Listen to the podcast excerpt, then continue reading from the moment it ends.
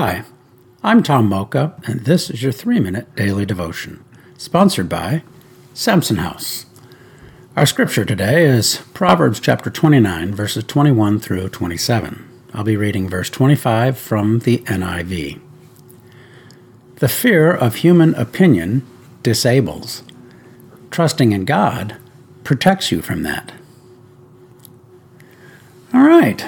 There isn't a recovery group for this, but if there was, I'd be there to say, "Hi, I'm Tom, and I'm a people pleaser."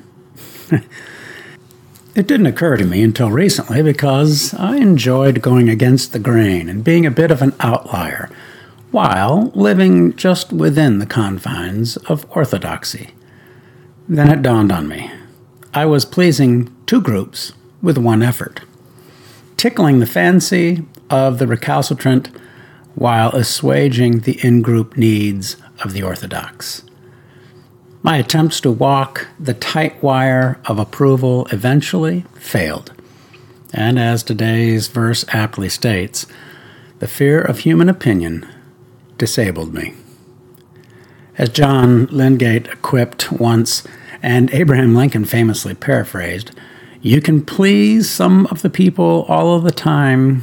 You can please all of the people some of the time, but you can't please all of the people all of the time."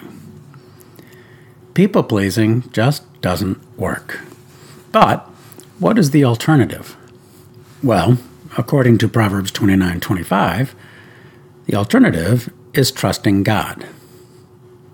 Jesus said, "Seek first his kingdom and his righteousness, and all these things will be given to you as well."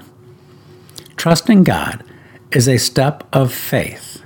Believing the things that are important will be added to our lives by God after we seek first his kingdom and his righteousness.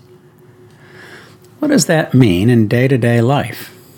Well, for starters, how about asking ourselves, is what I'm doing designed to gain the approval of others or God? Yep. Now we're talking hardball. How can we pray about that? How about this? Oh God, when I'm about to do something that is intended to make me look good to others, would you remind me I genuinely want to please you first and foremost? Thank you, Lord. Amen. And thank you for listening. Have a great day.